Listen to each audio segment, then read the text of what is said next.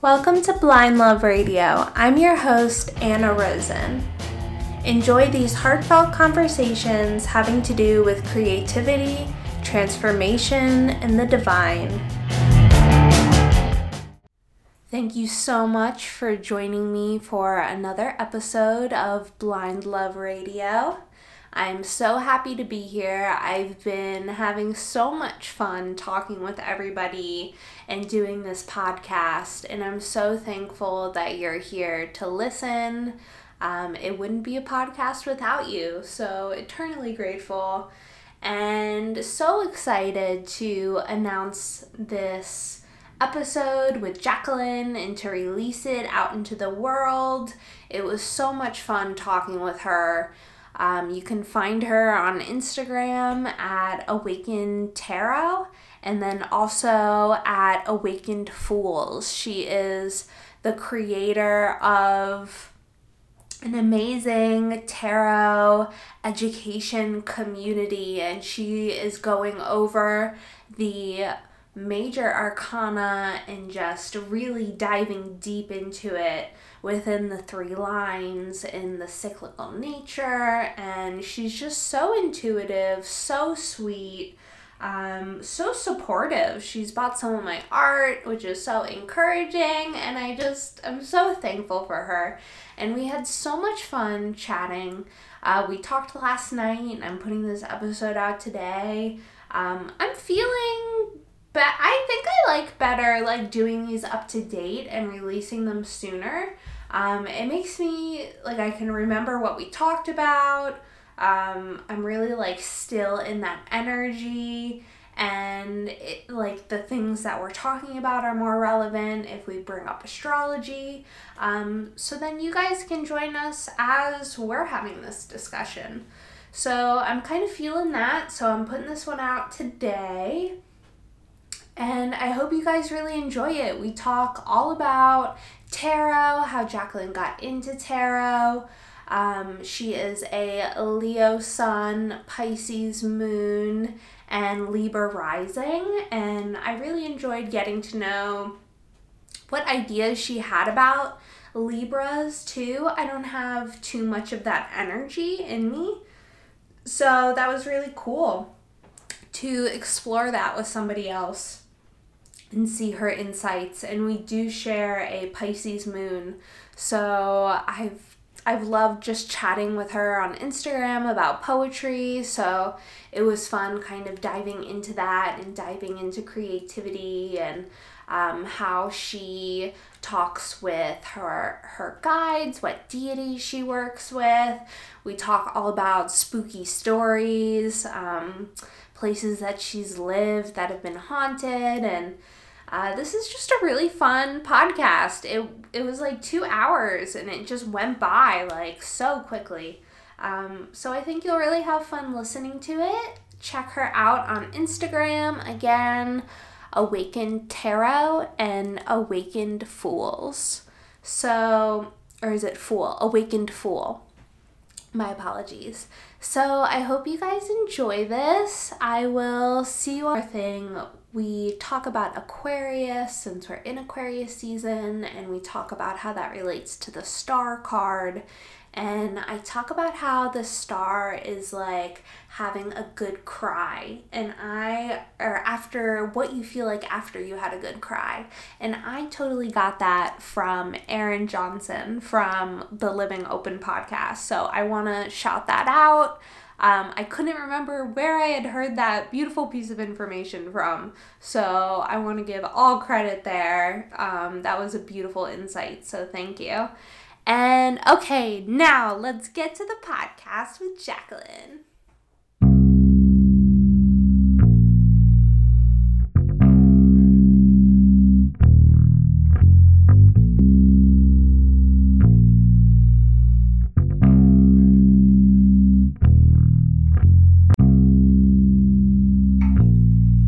Okay, so go ahead and introduce yourself. Jacqueline from Awakened Tarot, and um, I was asked by the wonderful Anna to be on this podcast, Blind Love Radio, I'm super excited. I'm a tarot reader and teacher. I live in Asheville. Um, and I host Awakened Fools, which is my online free tarot community for um, educating and learning more and developing talk about tarot. So, yeah. So, how did you start that? Awakened Fools or tarot in general? Uh, both. Um, t- I guess I'll start, I'll start with the, the easier one, which is Awakened Fools. I started Awakened Fools um, a year ago in March. Uh, or it was right when Mars went into retrograde, um, is when it happened. And I was sitting at my altar and I was bummed because I had reached a point on Instagram where, um, like I was meeting people and talking to people, but nobody was really talking about tarot or the complexities of it. And I wanted to dive further in. So I kind of just asked if anybody just wanted to like maybe text about it. And I got such an interest that I was like, what if I started an account where we could all learn and teach each other? Um, and it's gained like, kind of like, I wouldn't say like a popular, like it's not like super popular, but it's gained like a cult following where like twenty to thirty of us get together every Monday night and just kind of talk about tarot. And uh, I kind of uh, form a curriculum. I had been working with a partner up until about two weeks ago. And now I'm running it solo, and it's really exciting. It's super fun for me, and I like I never get bored about talking about the cards. So isn't that funny that you went through like a rebirth in the Awakened Fool, like right at the death line too? Yeah, it is literally hilarious that you say that, because I found out that my partner was leaving thirty minutes before it got announced. Dude, so that's like, crazy. It was, I mean, like, good for her, but it was like, and I'm so excited for everything she's got going on, but I was like, but no. Yeah, it's like, do? Way to really, like, embrace that, too. I did, and I had, I mean, I had that quick second of, does this end now? Like, is it over? Do I just kill it? And then I was like, no, wait, like, I thought of it in the first place. Like, I can keep this going. I have it in me to do it, and I'm really excited, and actually, I think it was exactly the route that I needed to take for her with what she's currently focusing on and for what I want to um, continuously focus on, which is teaching tarot. So it's been, it's been a really good, it's been two weeks, but it's really nice. And to do it right at the death line, I was like, that's apropos.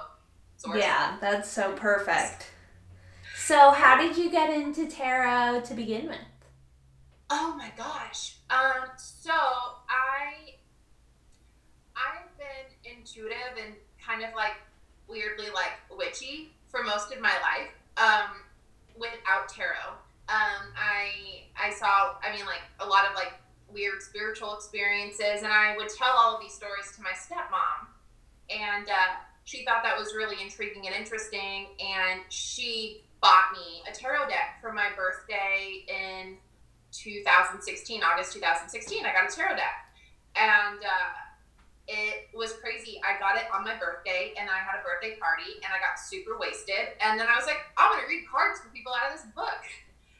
And it was like one of those shitty Barnes and Noble. Sorry, I don't know if I can cuss. No, yeah, this is the internet.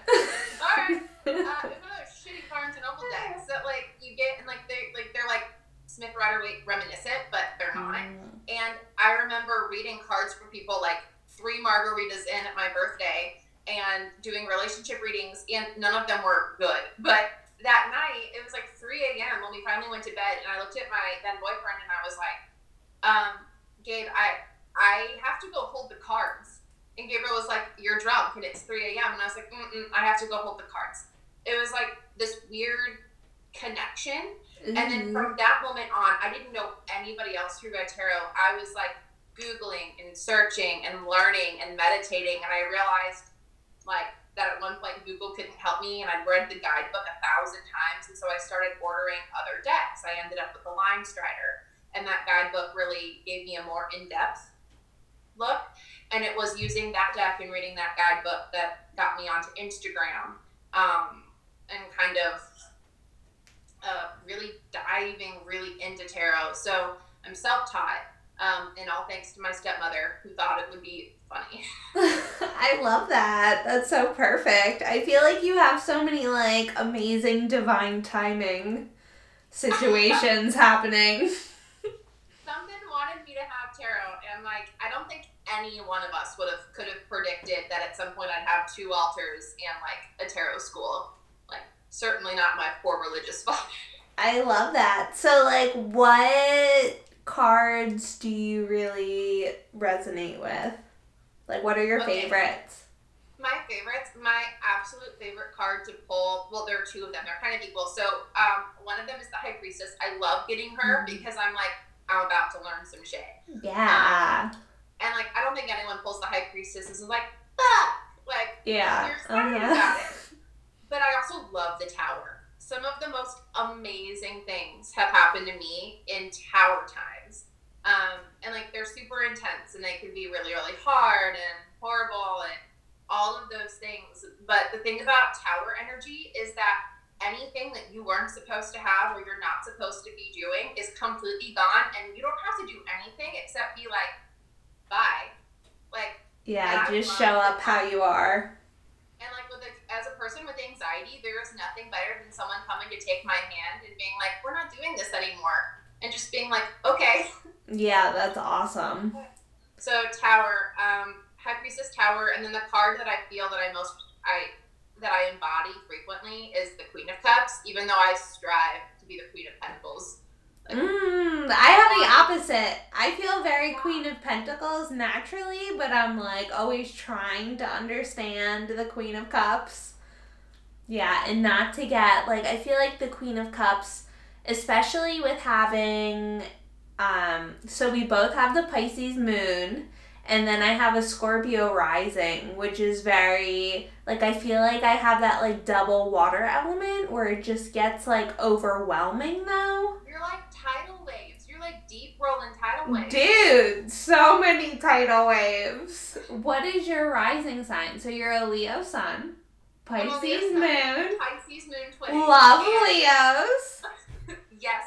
Um, and then I'm a Libra rising. Oh, yes, you told me that. So how does that show up for you? Oh, um, so I have this need for things to be balanced and fair. Mm. Like, I get really upset, and my dad, like, as a child, he would say to me all the time, he'd be like, well, life's not fair. And I'd be like, why? Why yeah. is it fair? We can make it more fair. Yeah. And it's not enough to just be like, and I think I actually did a post kind of on this the other day, like, you can't just say life's not fair and then not try to make it fair. Yeah. Mm-hmm. Um, it also shows up in me buying a lot of, like, pretty things. Mm-hmm. Like, Libras like things. Yeah, pretty um, things that's surrounding my you. Can attest. But he and I are both Le- Libra risings, and he's a Leo sun. Dude, that's Leo crazy. Moon. And a Leo moon. And you said he had a stellium in Leo, too, right? He does. He's got four major planets. Wow. And Leo. And he's a and he's a music he's a pop producer. That's so cool. That's such a fun energy to be around. It's a super fun energy to be around. Um and I think that the fact that our our um I actually I have CoStar, which is that like funny little app that like uh-huh it tells you every day where things are changing, but it also does compatibilities, and I checked things in my compatibility and everything lines up. It's like Because, like, typically, like, Leo and Leo relationships don't, like, always mm, go You're, like, competing well. almost yeah, for but, the spotlight. But because we're both Leo suns and Libra risings, mm, um, it like works. Like, the balance. Because our moons are different. So, like, oh, yeah. where yeah. I'm, like, rolling. I've been saying this joke. This is the third time I'm going to tell it, but it works. I get a giggle. I'm rolling in the deep like Adele, and it's, like, up, like, in the sun. Um, so it works really well. I love that. That's perfect. I yeah. I real I just realized that I have me and my husband have opposite uh, lunar nodes, which lunar is cool. Nodes. Like, you know how you have like your like I'm an Aquarius.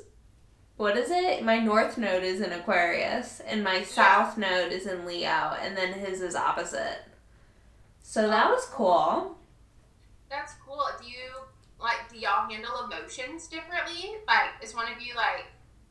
Yes, definitely. So I have, like, all of the water. I'd say I have all of the emotions. he, is, he is a Gemini sun. And and Capricorn moon, Capricorn rising. So, like, super intelligent and like so loyal, so dependable, Dirty. like Emperor. so stir. Oh my God, yes, Emperor energy, but like like the Emperor energy that I'm trying to be, because Emperor is my life card. So yes. yeah, because I'm a Capricorn. So yes, yes. like.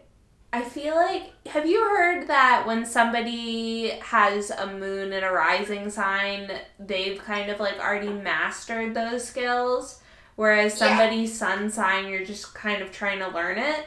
So I yeah. feel like I was trying to learn the Capricorn energy this life, and he really taught it to me. Like when we first met, we've been together for like almost ten years. So I met him right about when I was like twenty. And I, like, could not save a dollar. Like, like spending all of my money on, on, like, Starbucks and shit I just did not need. And he was like, oh, like, oh, you, where's your savings? And I was like, savings?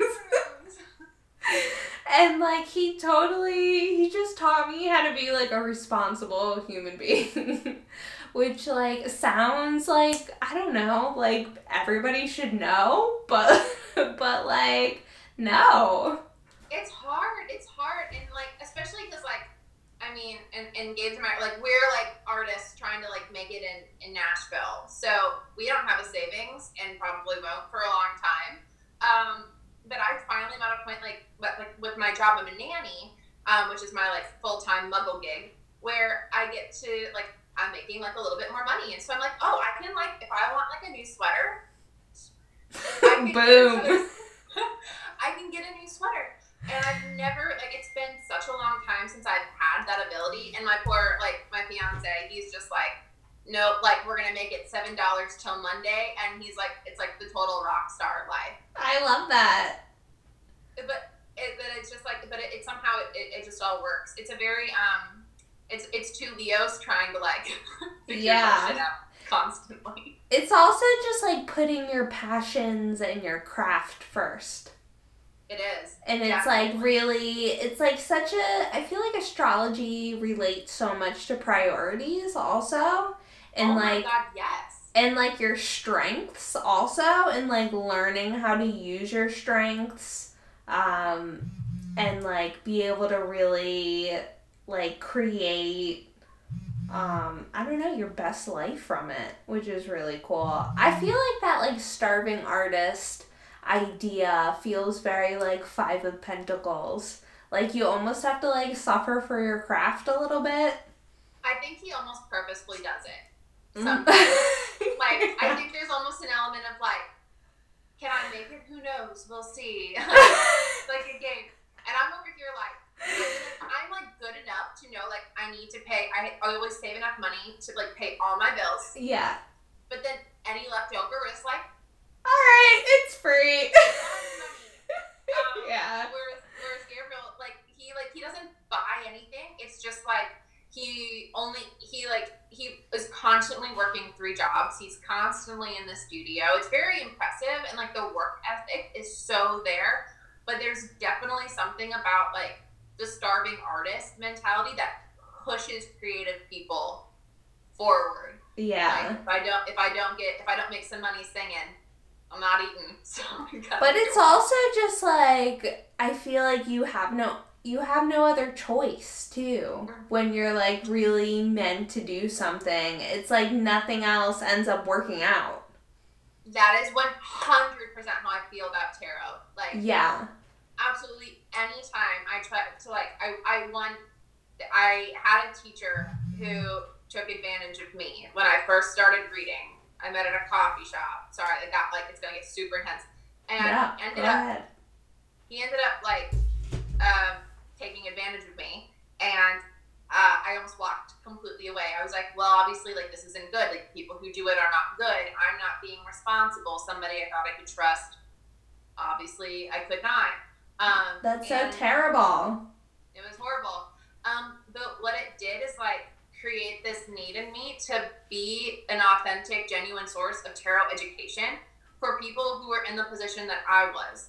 Like, I don't want people to get taken advantage of. I don't want people to be spending. I like ran into a, a lady or a girl. She's like in, her, in college, I think, selling her psychic abilities for like hundreds of dollars to people who were buying it. And I was like, what is that? Yeah. Like, you got it in yourself, man. Look within. It's free. Yeah. So I wrote a P D F on how to strengthen your intuition and spirit work and channeling, and just was like, if you want it, D M me. It's free. Like, do not pay people for your, do not pay people to sell you psychicness. Like, that's not how it works. Yeah. So what was she was trying to sell you to be psychic? No, she was in her stories selling her psychic ability and explaining why people should pay her upwards of like one hundred to two hundred to three hundred dollars for different tiers of into of her intuition and psychicness, and that she would do a spell. Um, uh, so not yeah. even like a reading, just like just like here.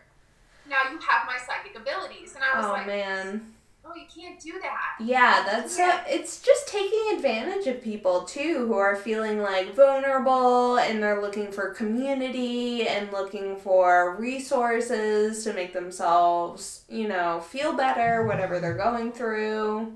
Yeah, that's- there's such a vast amount. I think especially when you start, you can only Google so much information, and you've got, and you really don't have any idea what's valid and what's and what was written by a dude in, like, onesie pajamas in his living room. Like, you don't... There's no distinction.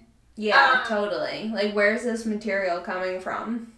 Yeah, and so, like, one of the things that, like, especially, like, Awakened Fool, it, it's specifically, like, a place where I I don't pretend to be the, the you know, the end-all, be-all of tarot mm-hmm. information. It's just like, hey, let's spark conversation about the way that tarot can work in this place, and then... how do you think it works? Because it, I, I believe that anything is transactional. So anytime you do a reading or anytime you interact with somebody in the community or teach somebody or learn from, you're learning. Um, you're taking in as much as you're giving. And uh, I think that's really beautiful. But I one hundred percent do not believe that people can buy psychicness. Yeah. I said that and then dropped you guys. I feel like that's very Aquarius, like, star vibes. Like, I, I remember, like, seeing it once upside down, and it came to me before I did this big wedding. And it just felt like the more I'm able to, like, serve people, the more I get in return. Like, uh-huh. It's that picture of, like, if it's reversed, then all the water is just, like, flooding down. I it, love that. You know, so just much. That idea of, like, you give, like, everything's just returned, like, tenfold when you just, like, open a little, like, crevice of the channel. And I just want chills. Oh, my God. Yeah. Yay. Aquarius. I love the star card is, like, a blankie to me. Like, every time I pull it, I'm just like, yay. uh, I heard someone, I can't, I feel bad, I don't remember who it is, but just feeling, they said it's like feeling like after you have a good cry, and I love that. Like, yes. Just like wash your soul over. It is such a, I love talking, so like, because the, the star comes right after the tower, and I think, mm, I, mm-hmm. where did I talk about it? I might have been writing it for Awakened Fool or something for the rebirth line, but the star is so like, it's like a lot of people read it, I think a lot of the time it's like, oh yeah, all my troubles are over and now I'm gonna like heal and like, that's like, no, it's that moment of like, everything is crumbled, you're completely like, you are as humbled and down as you can be, but you're like, you're at that point, like, it's like the moment right before you fall asleep or right when you wake up when you don't remember anything that's happened and you're just like being. Mm, it's like, that's it's like cool. the, com- the comfort of just being in a place where you forget for a second that nothing, like, nothing else matters. Nothing yeah. else. Nothing it's also that matters. Time where it's, like, right before the sun is rising, where it's, like, you feel like it can't possibly go on because yeah. of how broken you are, but, like, it does. It does. Never-ending mm-hmm. water. Yeah, never-ending water. Mm-hmm. So you're also a poet? Oh, yeah. I, so tell me about that. Oh, my gosh. I I forget about so many things. Um, so when I, I went to college, I got my associates in education, and then I went for my bachelor's in poetry, creative writing, books, and poetry. Um, and I was completely out of my element. It started off as me taking an English course in creative writing because I love short stories. Um, and part of the unit was creative poetry. And I, w- I always considered myself somebody that could not write poetry and should not write poetry um, until I took that section of the course. And all of a sudden, it just fucking clicked for me. Um, and I fell completely in love with it. I was going through an awful breakup and depression. I was like, I weighed like ninety to one hundred pounds because I was deep in my eating disorder. My whole life, it felt like so many things were kind of falling apart with my parents and dad and sisters. I have a, like, I mean, if you follow my Instagram, you know my family life, my childhood hasn't been like pristine by any means. And poetry became this outlet for me to kind of express these deeper emotions that nobody wanted to listen to, like verbatim, just talking. But for some reason, if I said it in a poem, people were like, I get it now, which was bizarre. Um, and it kind of took off, and I ended up getting, um, um, some poems published and like a small book published, like minimal, like one hundred copies, um, about dealing with depression, my eating disorder, and this breakup, um, called Boundaries Need Teeth. And uh, I love that. Oh my God, I need a copy. Yes, bring it back. But it was so, um, it was so enlightening. And then my dad moved and I was completely alone, and he did this thing where he was like, okay, write a poem a day. He and my stepmom every night would wait at eight p.m. and I'd send them a poem, and they talked to me about it and talked me through the lines and asked me why I chose to use certain words. And um, I ended up taking a publishing course at the same time where I started a uh, poetry zine, poetry journal online, and um, with a, with a my friend who was in a lot of other classes with me, and it ended up taking off. And like uh, people were getting like dozens of submissions at most, and we were getting tens of thousands of submissions to this poetry zine. Um, and we ended up having to take on other editors and volunteers. And we would have like, we would come to my house, which had no furniture in it because my dad lived in Nashville and I hadn't moved yet. And we would like smoke and drink, like total Hemingway, and like edit poetry and talk about literature. That's great.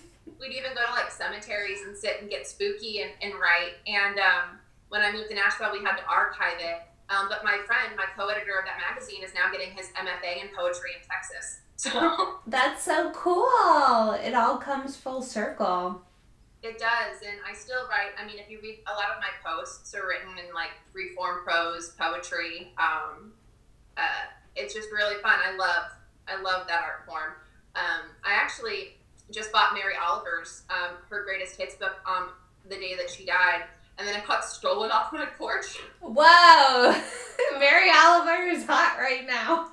I'm hoping that I spread. spread yeah. I'm just imagining that person. Like, I only order a couple things. Like, it's either like tarot decks, witchy like stuff, or like poetry books. They were so hoping it was an iPad. And yeah. They're gonna be like, ah, it's a poetry book. It's going to turn them into a poet. Who knows? I hope so. I hope that, I mean, like, for the, for someone to steal a poetry book, like, thank God it was Mary Oliver's. Like, let's hope we change some lives. Yes. Amazon. I have a little library right outside my house that I built. Have you heard of those? The free library? Yes. Aren't they yes. so cute? We have one a block, basically, away from my house, and my fiance's mom sends us books to put in there. I love it. People like will drop off their books and they love it, and I was so nervous to like put it up, and like my husband was my husband built it, and he's amazing. Yeah. Superhero. Right? And then I was like, okay, we have to do this. I was like, build it and they will come. And we were cracking up, like, putting this thing up. And it looked like this, like, dollhouse. And he was like, we were like, nobody's going to use this. Oh, my God. No, it's just like, it's like, you know, like, this milkshake brings all the boys to the yard. Yeah. This library brings all the It does. It's like overflowing. It's crazy. Yeah, I love it. That is absolutely amazing. It's I'm awesome. So inspired by that. Yes. I love it so much. We didn't build ours. It was already there, but I love it. Yeah, so I mean, any of them in the community are great. It is. It's such a, um, I, I just love the idea of people spreading literature, especially, like, I like to slip fan books from, like, mm, local, like, I yeah. slipped a couple of Catcher in the Rye, some Harry Potters. Um, yeah, um, something magical. I, I need to put some magical books in there. I need to put a tarot deck in one. Yeah, I was I was just thinking of that. I was like, I should go put one in there. Yes. Well, actually, like, okay, so Awakened Fool, the workbooks are all, like, that we use for the curriculum that um, that I did is a donation basis, and all of the proceeds from that go to buying decks and journals. Yes, I love that. That's so sweet.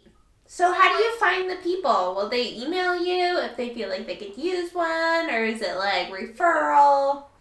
It's all, it's everything. So um, I've had a couple different situations come up. I've had people D M me saying that they really want a deck but cannot afford it, and I'm more than happy to, I send it right away then. Um, I've had people nominate people, which is perfect, and we send it anonymously. So it's anonymous or as like um, obvious as you want it to be. And then I've also had people whose parents are, like, um, people who nominate cousins or family members whose parents are very religious, um, who would never be able to get a tarot deck on their own or ask for the money to receive one. Mm-hmm. And so we, I give it to the family member, and that family member gives it to that person um, so that they can help. Like, if, if that person's dealing with, um, I've had specifically a situation where Uh, the person felt like their family didn't understand them, and they had no way to express who they really were. And uh, their cousin messaged Awakened Fool and was like, "Can I have a deck?" And we were like, "Yeah, you totally can." Um, and I just think, like, tarot literally saved my life, one hundred percent. And I just think that it's a gift that people should have. Yeah. What did it teach you? Uh-huh. I feel like that's a loaded question, but oh like bullet points. It is, but it's, I mean, it's such a necessary one. Um, I uh, I tried to kill myself several years ago, um, and it did not work. And um, I, I mean, when I say that I was extremely, like, I was very thin, ninety pounds at five nine, very depressed, very anxious, had a lot of unresolved trauma that nobody would talk about, and um. when my stepmom gave me this deck, and um, I was spiraling back into my eating disorder and wondering if it was worth, like, if I was worth it, if this was worth it, not really sure, like, how much longer I thought I'd be able to keep going um, and just trying to make it work. And then I found tarot, and all of a sudden it was this thing that I didn't understand that I needed to figure out. And I mean, the cards, the first time I touched them, they shocked me. And then every time I was reading that night, like, I mean, granted, I was drunk on like seven margaritas, but uh, I mean, my hand, my whole body tingled. Like, I was like, you know, have you ever, like, this is going to sound stupid, but have you ever put your tongue on the end of your iPhone charger and it, like, kind of like, you know, no. Okay, well, I mean, like, it doesn't hurt. Maybe try it. And that's, like, but that's how my whole body felt touching the car. I have electrocuted myself before trying to, like, short-circuit my volcano vaporizer to work. Because, like, you would have to, like, complete the circuit. And I would always watch my husband do it with a Q-tip. And I just, like, licked my finger one day. And I was like, ah! And I was like, okay. That was so a bad idea, but I, I got you. At least yours was accidental. Mine, I was the charger on purpose. Uh, out of curiosity, I was not trying to self-harm. I just wanted to know. Um, but that's what my whole body felt like. And so it was this enigma of things that all of a sudden, and like, I'm a big believer that tarot does not give you intuition.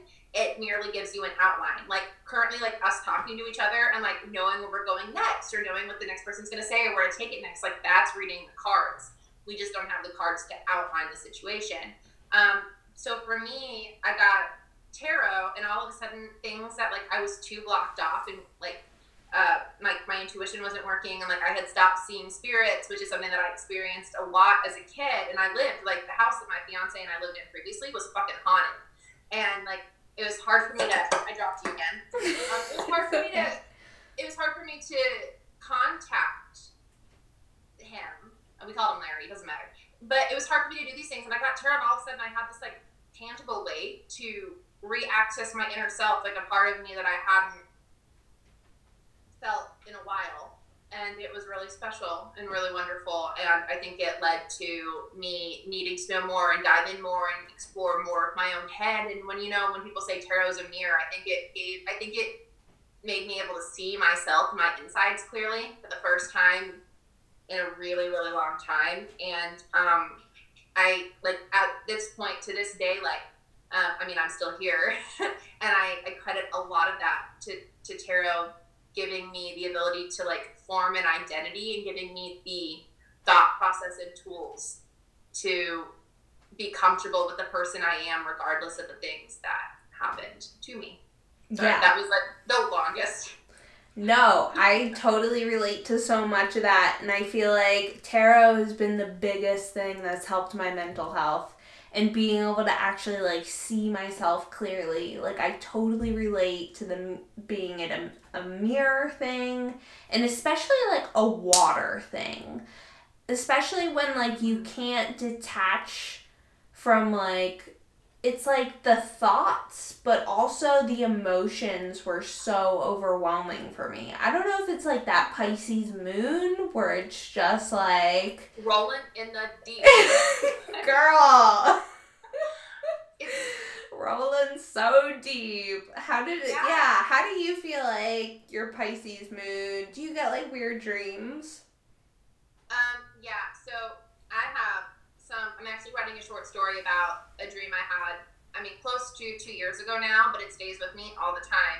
Um, I have really vivid dreams, and I also have dreams that tell me things, like they tell me what's going to happen. Um, like, I've been pulled over, like, twice in my entire life, and every time, like, every time I've been pulled over, I knew it was going to happen because I dreamt it the night before. Wow. Um, and it's it can be, like, dreams where like my hair is shorter and I'm like, oh, I've gotten my hair cut, to dreams where I'm standing in the kitchen with friends and one of them's like a, like randomly enough he's a blueberry delivery man here in Tennessee, and he's like, yeah, like usually when you cross the the sign into Georgia you're excited, but not if you're not trying to go to Georgia. So I'm still waiting for that to happen, but it's like um situations that I I don't um that don't really matter, but in some way they do matter. um They just kind of give me like a snapshot into where I'll be in a specific amount of time that I don't know.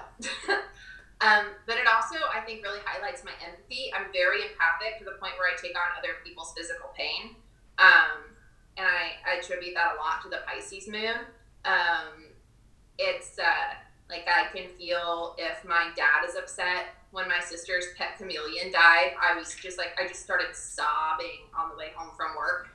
Um, without knowing, like I knew that it was sick, but I didn't know. And so um, I think my Pisces moon has a lot to do with that. Yeah, I feel I, like I pick up other people's emotions so quickly and so deeply where I can't tell what's mine and what's my environment's.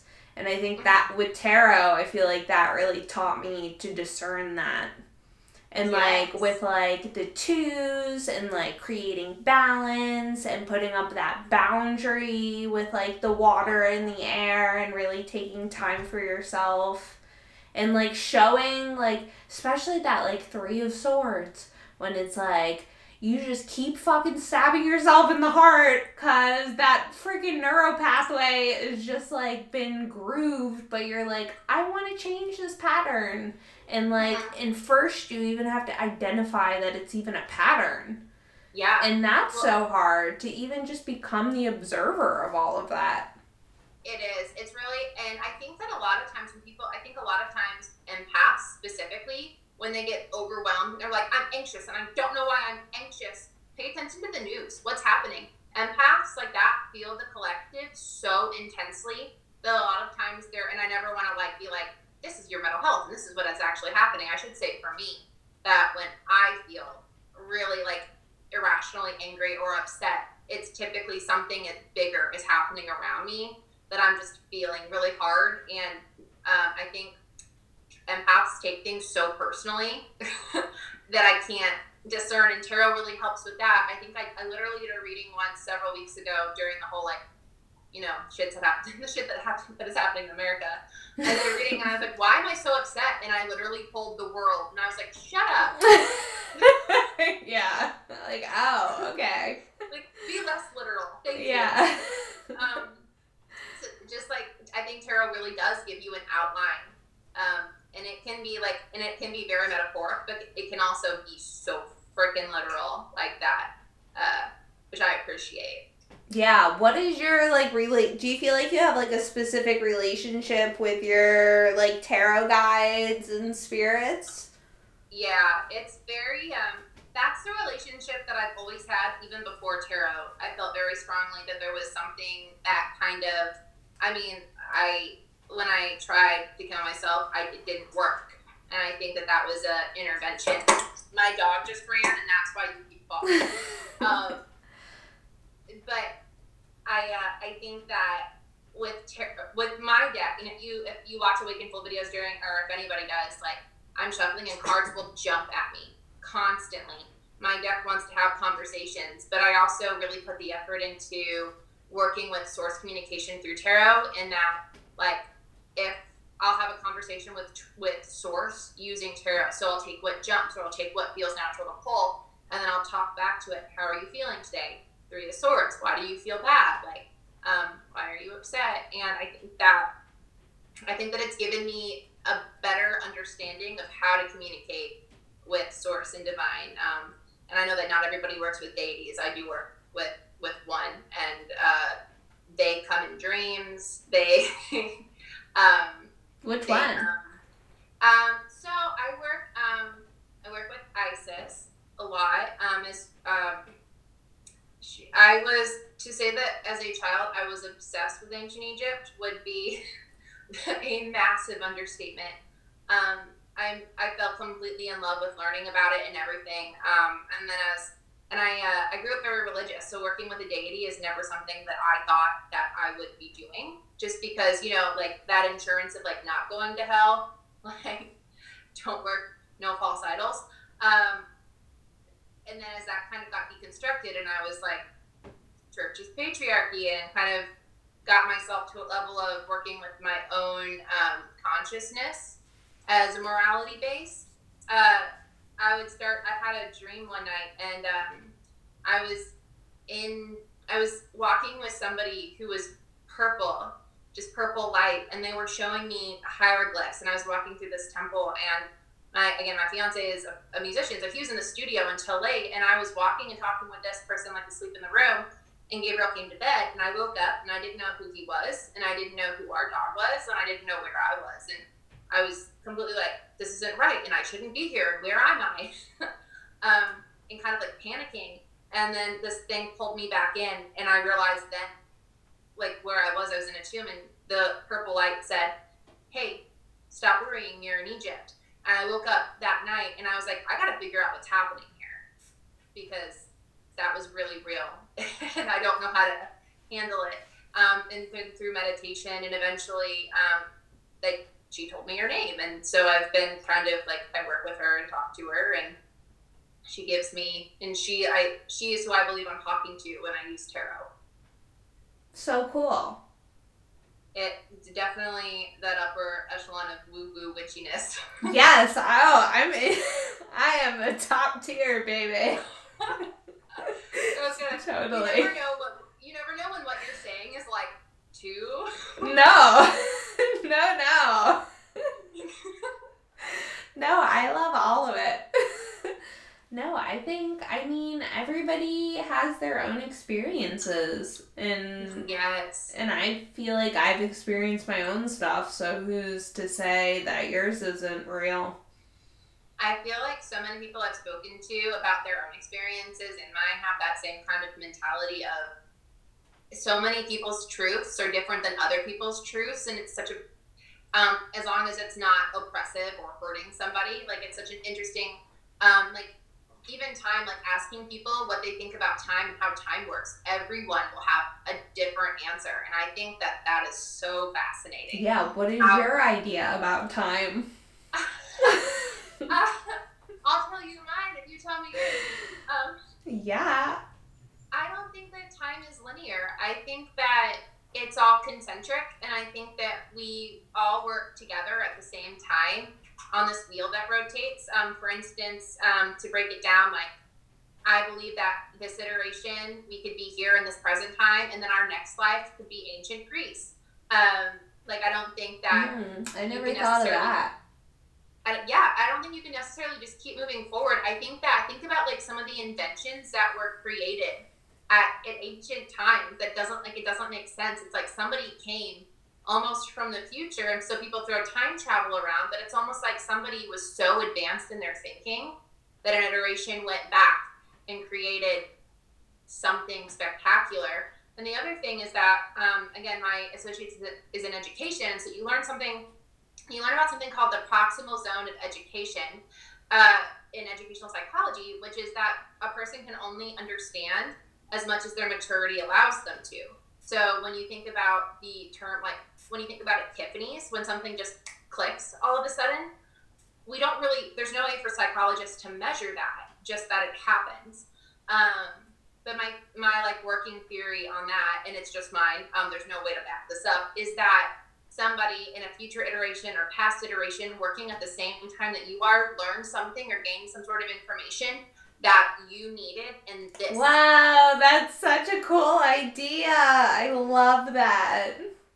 It's, that's it's really fun, neat. Especially, and especially because, like, and then it gives me, like, the desire to keep learning and keep thinking and keep meditating and journaling, because who knows what I'm coming up with that's helping a different iteration of me somewhere. Um, that brings to mind, so I've really been into, like, human design lately. Yes. Yeah, so... I saw something that about my type, like the levels, there's like the the different foundations, I guess, and the different numbers. So you could be like a four dash five or these different like personality things, right?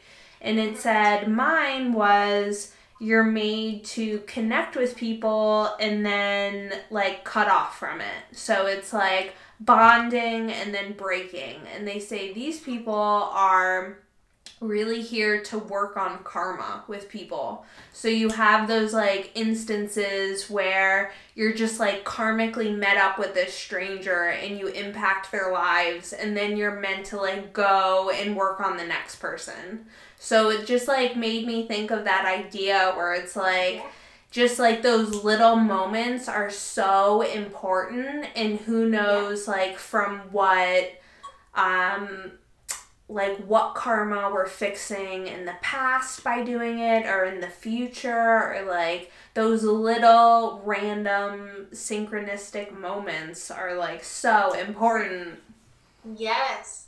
I love that so much. That's such a, um, I, uh, I love the Suit of Pentacles. I know um, I, this ties in, I promise.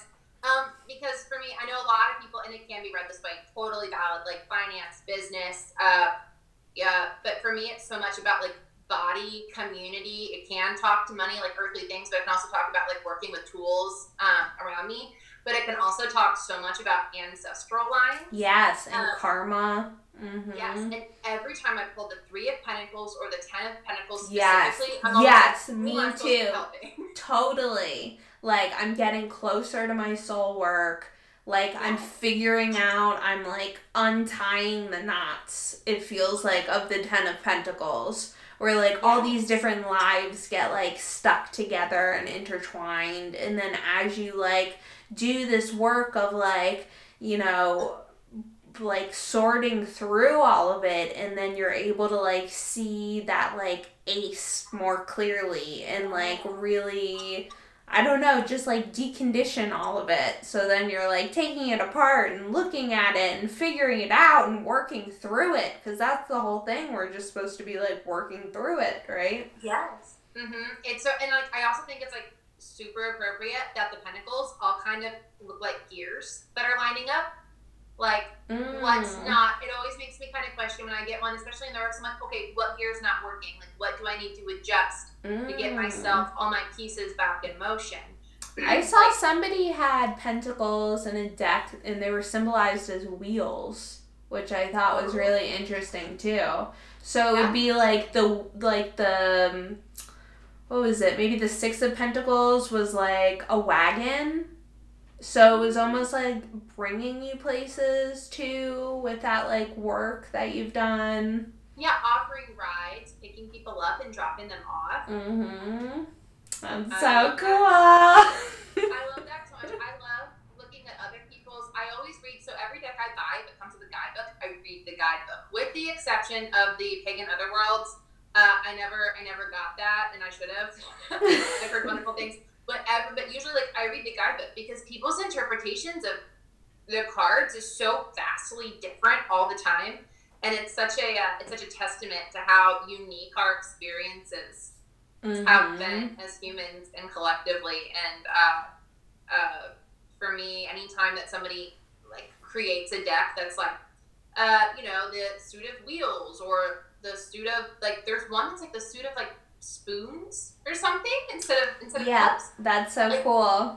I'm so absolutely intrigued by that idea. It almost makes me want to like. Like, I want to create a deck where nothing is... nothing yes, is. Flip it upside down. Yeah, yeah, it could be, like, fire. Could be, like, matches. Yeah, the suit... Or I feel like even, like, wands could be matches.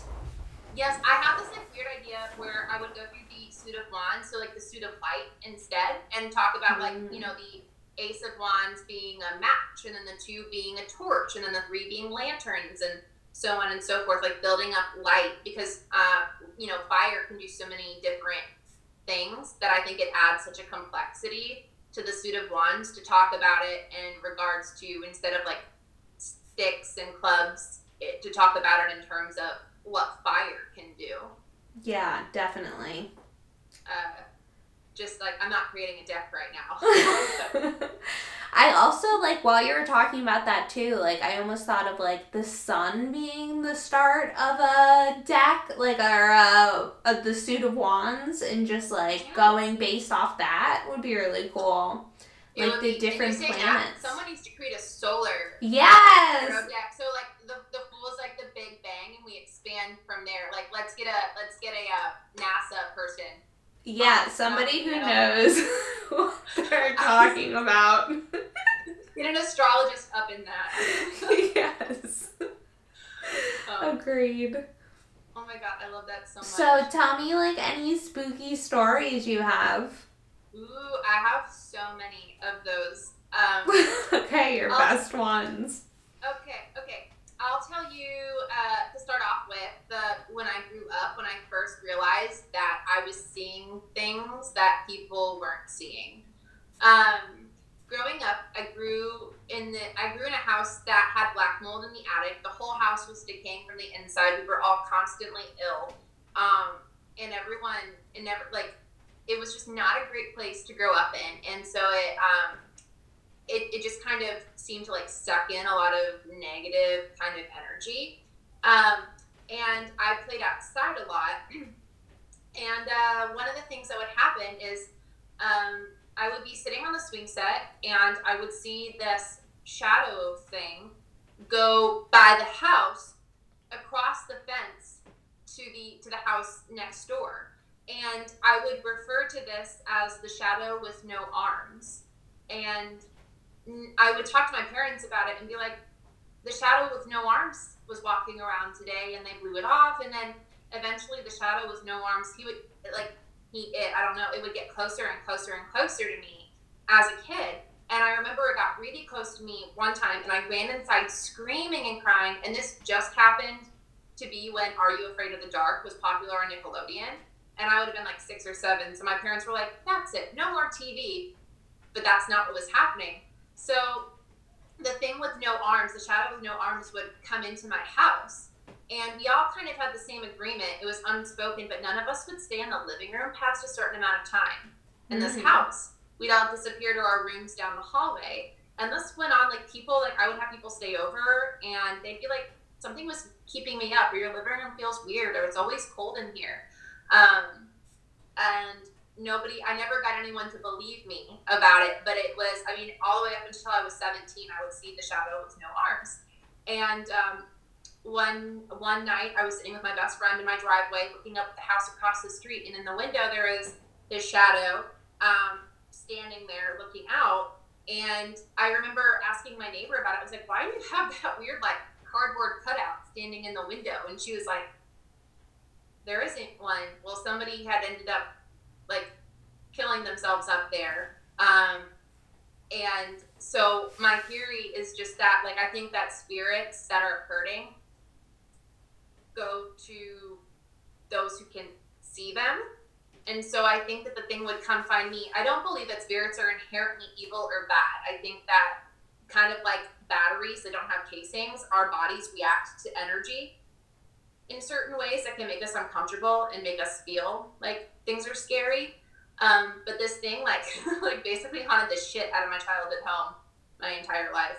Yeah. Um, so did you guys buy it from somebody else? Somebody else lived I, there before?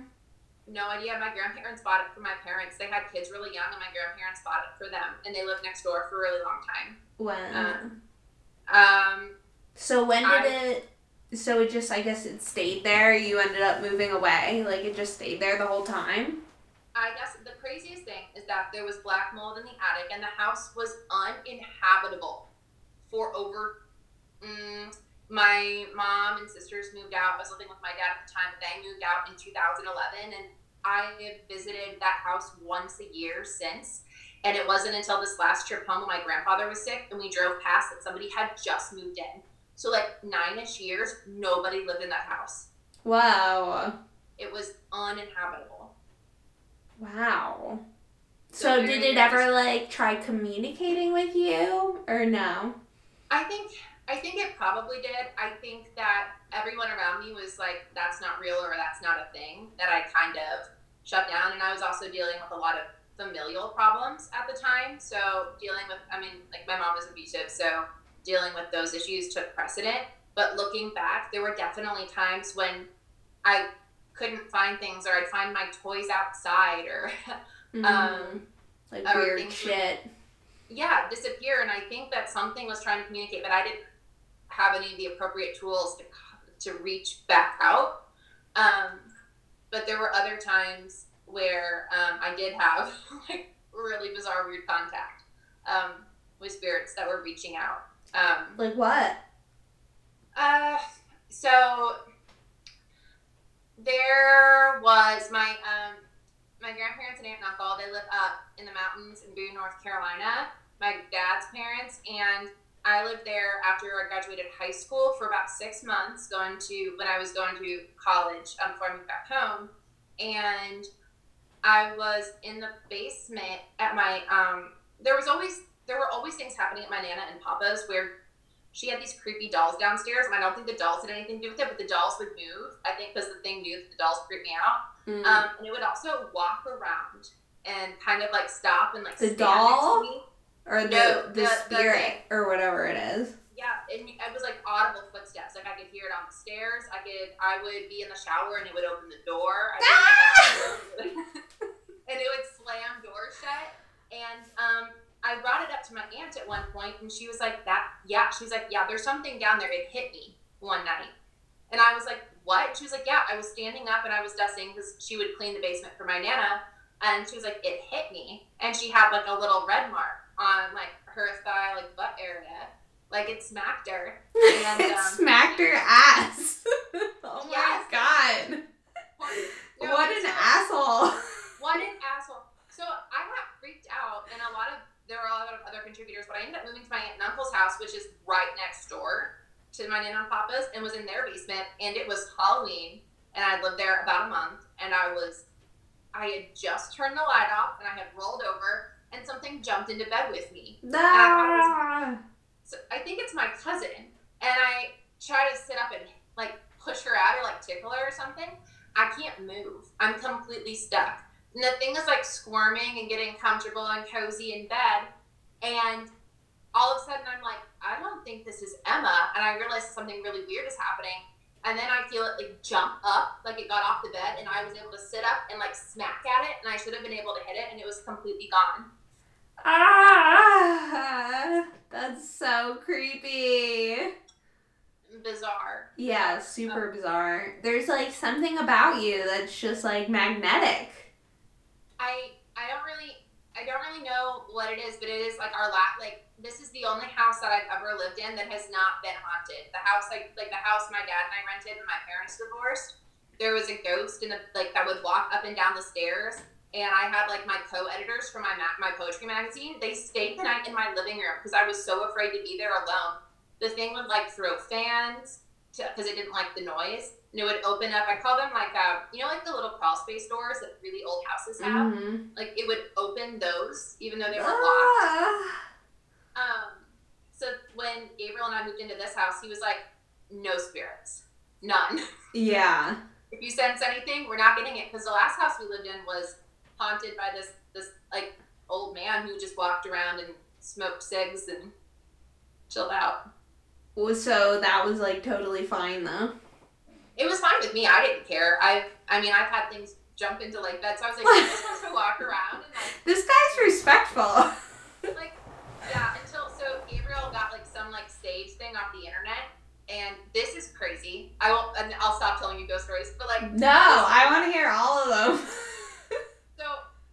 I'm like talking about Larry and I'm like talking about because like the night before I'd gone to the bathroom and it like had wrapped its fingers around the bathroom door and I was like no and closed it and I and Gabe and our roommate at the time Mason got like freaked out and googled this like sage exorcism thing and I get home um and Gabe's car's not there. Mason's watching T V in the living room and I walk in towards my altar writing desk. I was freelance writing at the time and something walks into the kitchen and leans like on the door in the doorway. And I was like, Gabe, I'm looking through my, I'm like, Gabe, I didn't see your car. I didn't know you were home.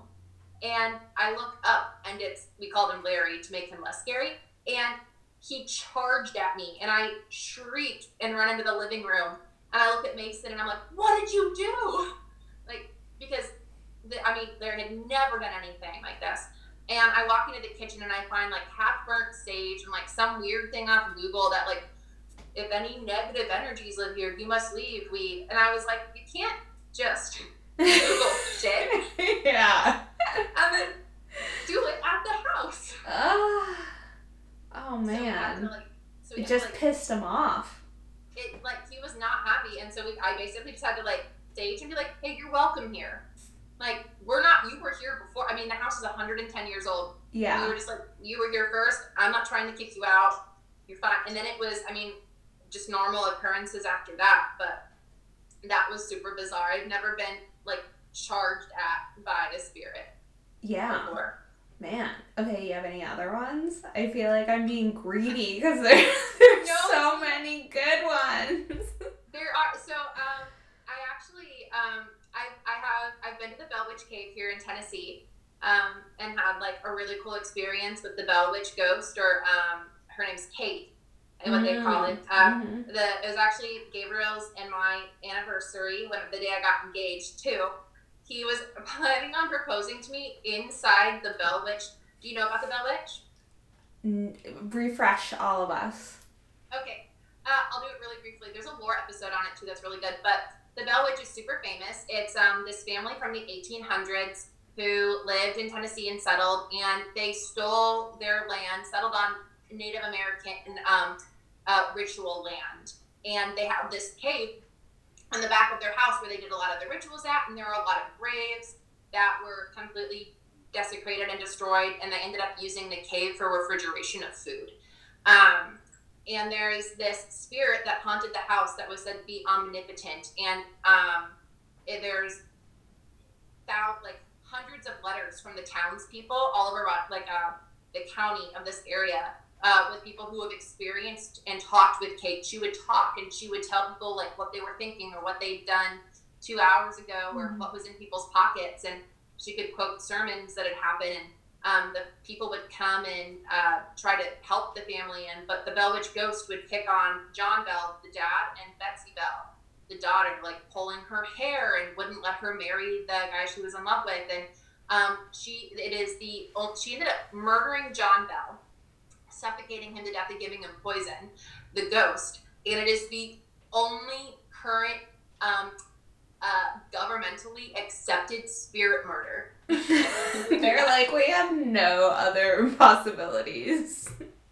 So yeah, like it she killed him. So Gabe cave. I wanted to go, and they do this like little cave tour, the cabin tours, whatever, because they, they tore down the old one, it burned down or something, and they rebuilt the replica, but the cave is so cool.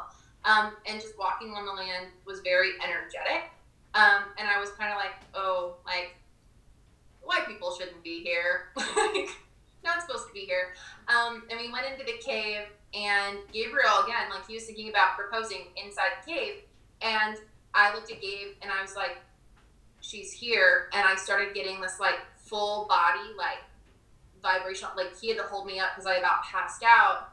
Um, and when I left, I had, like, I left with this information of it, like, um, she was Mother Earth. Like, she was the chaotic force of, like, nature that, like, um, protective nature, um, that, you know, Native Americans had given so much to the land, and they had done so much to nurture it and take care of it. Um, and this Bell Witch was the personification of that chaotic spirit coming forward to kind of be like, you can't to, either to scare away or to prove the point that, like, she was, she would save people. Like the, the Luce, Lucy, the mom of the family, got really sick, and the spirit loved Luce and would bring her grapes and berries and nuts out of the air to like save her. Um, but she also murdered John. So we went to the cave, and I had this really crazy, intense experience of, uh, don't, like, don't fuck with Mother Nature. Don't fuck with people whose land this was to begin with. Um, a very intense kind of um, humbling moment uh, that ended up in, like, a three-month spiral into learning everything I could about the Bell Witch. Yeah, I feel like I th- like being so close to D C, and you have these, like, first footpaths that were built, like the Rock Creek Trail, which is like this national park where it would connect like all of these trading trails, like going into the city, and these things are so old. And it was definitely like Native Americans everywhere. This was definitely their land. And um, I definitely think our house was built on that land. Um, just like, especially when we were in the basement, when I lived in the basement in there, like, we would, me and my friend would smoke weed, and you know when you smoke, you can, like, it's just the energy is, like, palpable in the air, yes. And you just could feel something had come in. And, like, oh coming in, and it felt like maybe because it was, like, underground, so it was almost, like, surrounded by dirt, too, thinking about it. So, like, really, like, I don't know, just thinking about how, like, spirits are just, like, in the air, or in the earth. Yeah. It would be, like, surrounding you almost. Maybe that's why it was, like, worse there. But I remember, like, this one time, it just, we felt something in the room, and my dog would not stop barking towards, like, this random corner, and, like, just getting, like, full-body chills, and, like, I, I remember we, like, rushed out of the house, and I, like, brought my dog, like, my Cavalier King Charles Spaniel, and we... They're so cute, but we were, I was like, what is he, like, freaking out about? And just constantly barking at this, like, random spot. And we're just like, dude, there's something fucking there. We need to leave. And we just, like, booked it. Like, animals and babies, like, animals and children, not, like, specific, but, like, they see so clearly. Dude, there's like something that. about it. It's something about, you know, as you get older, like, I think that, like, trauma and then, like, uh, having to kind of, like, be- become normalized. Yeah. Uh, really, like, turns adults into, like, um, it, it makes it harder for us to kind of know when these things are happening. Um, and then, like, children, they just, like, yeah, there's this thing in the corner of the room. Like, I talked to, or I talked to Aunt Mary last night, or the mm-hmm. dog's barking at something. And um, I had... Um, Uh, thing here with when we first got Rue, uh, I was, um, I, I do work, I do talk to spirits and work with spirits a lot, um, spirit work and channeling, and I do past life regressions, um, for others and for myself. And I had just done one, and I had closed it off, I thought, and had gotten in the shower, and I had a handle, and I have a shelf that's really low on the floor. Um, so like if anything fell, like nothing would happen. It would just like clunk. And I was in the shower and I was putting a towel on, nowhere near it. And the candle flew off the thing and shattered all over ah. the dog. It's just like, didn't just fall. It flew and shattered. I like glass everywhere. And my dog, who is, she never barks, was howling at the corner. And um, I ended up calling um, Gabriel and I was like, you have to come home. Immediately. Go to the There's something about like the ba- like something about underground and like bathrooms, especially with like the water and like something. Like mm. you're mm-hmm. like if you're in the bathroom, you're like pooping, paying attention you're, like, too. Yeah. And if you're, if you're in a basement, you've got no escape, and there's no natural light really down there. Like there's mm. nothing, uh, nothing for you to like. Nothing like breaking the veil at all. It's like so dark that you can almost like see through it. Mm-hmm. And I also think that that level of fear sometimes lowers our the guards that we have up so that we don't recognize spirits when they're in front of us. Because um, one of the things that I, one of the things like when I teach spirit work specifically is that energy cannot be created or destroyed. And there have been billions upon billions of people alive. Like, where does that energy go? It's somewhere. And so the chances are, like, everywhere you are, anytime, you're with somebody else. And if you can contact that energy or touch it, you can contact something. Um, so, like, basements and bathrooms. Yeah, definitely. I feel like I get the most intuition when I'm in water. Yeah. And Scorpio. Mm-hmm. Like, I feel like it just, like, enhances it, and there's some sort of, I'm, like, trying to, like, navigate being able to, like, use it without letting it, like, overtake me. Yeah. It's, it's, that's hard. I feel that way about fire a lot. Like, um... Mm. Scrying with flames, I really like to do. I, I scry with water too, but how do you scry some... with flames?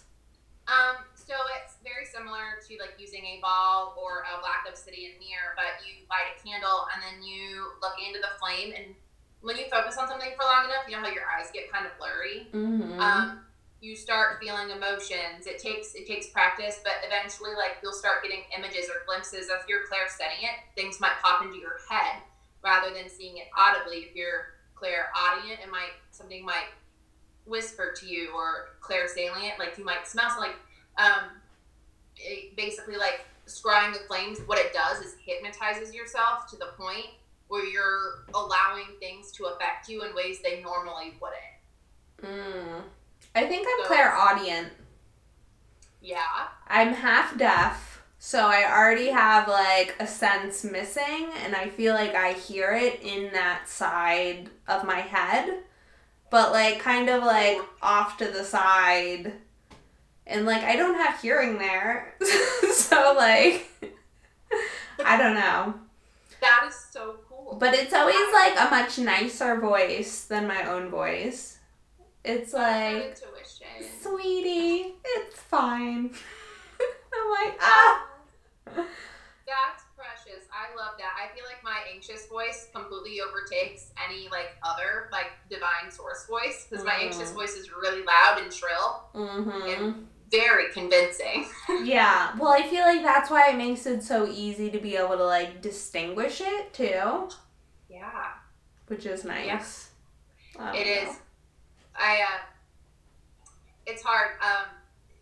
When things like that happen, like when it's like, am I like, have you ever been like, am I being intuitive or am I being anxious? And then you have to like sit with mm. it.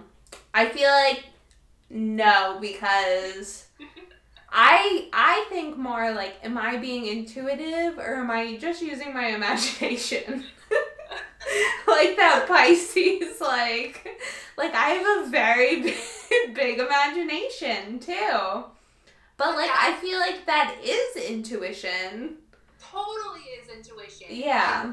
I've seen your, I've seen, like, I have your artwork in my house. Like, oh, you're so supportive. Thank you. I love it. I like, okay, so you were just posting all your art and your stories, and I was like, I have some. And then I saw that heart, and I was like, that is mine. Yes. I felt like you just needed that guy, too.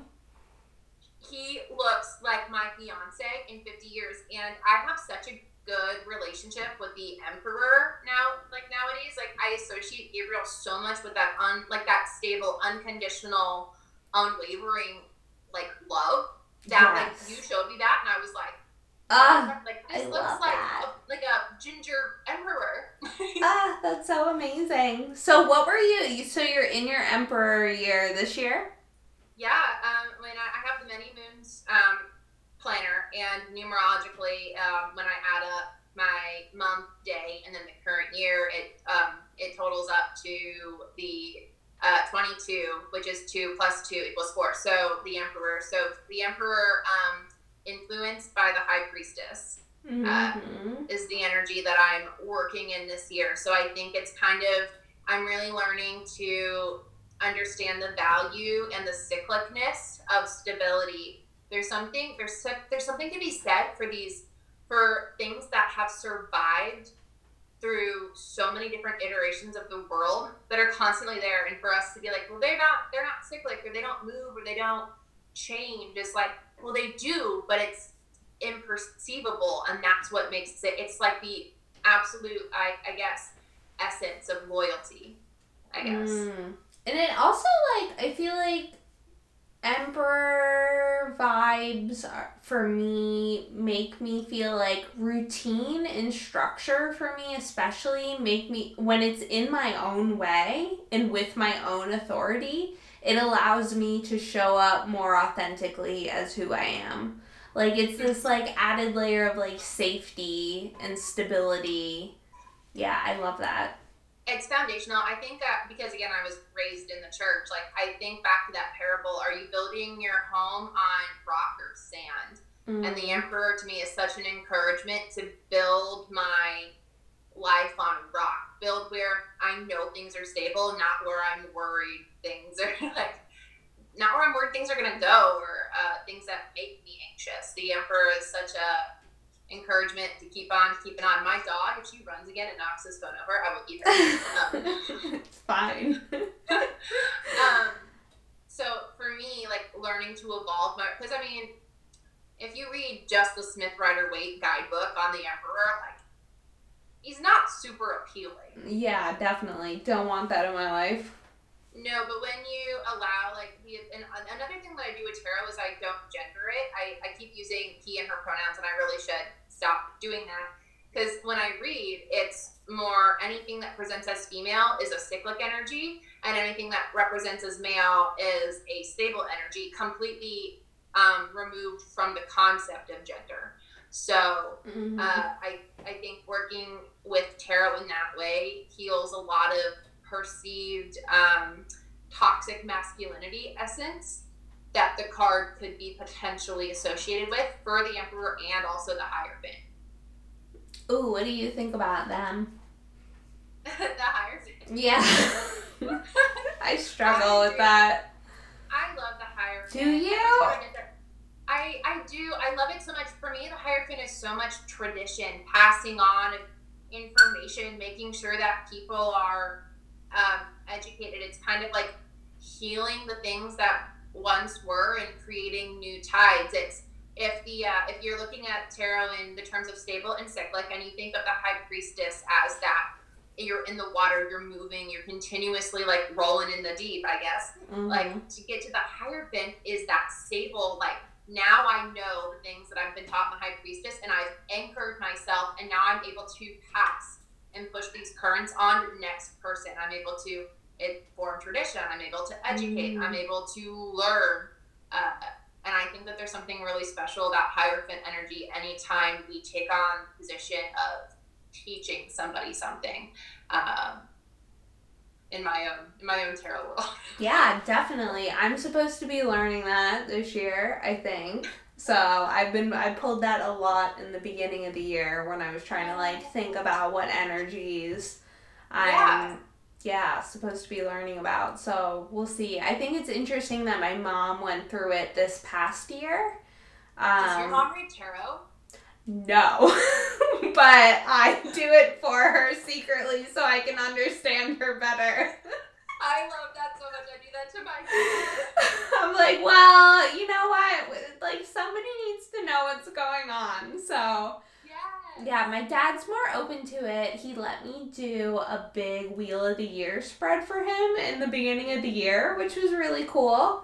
Um, awesome. Yeah, my mom let me do hers once, like a couple months ago, which was so nice of her.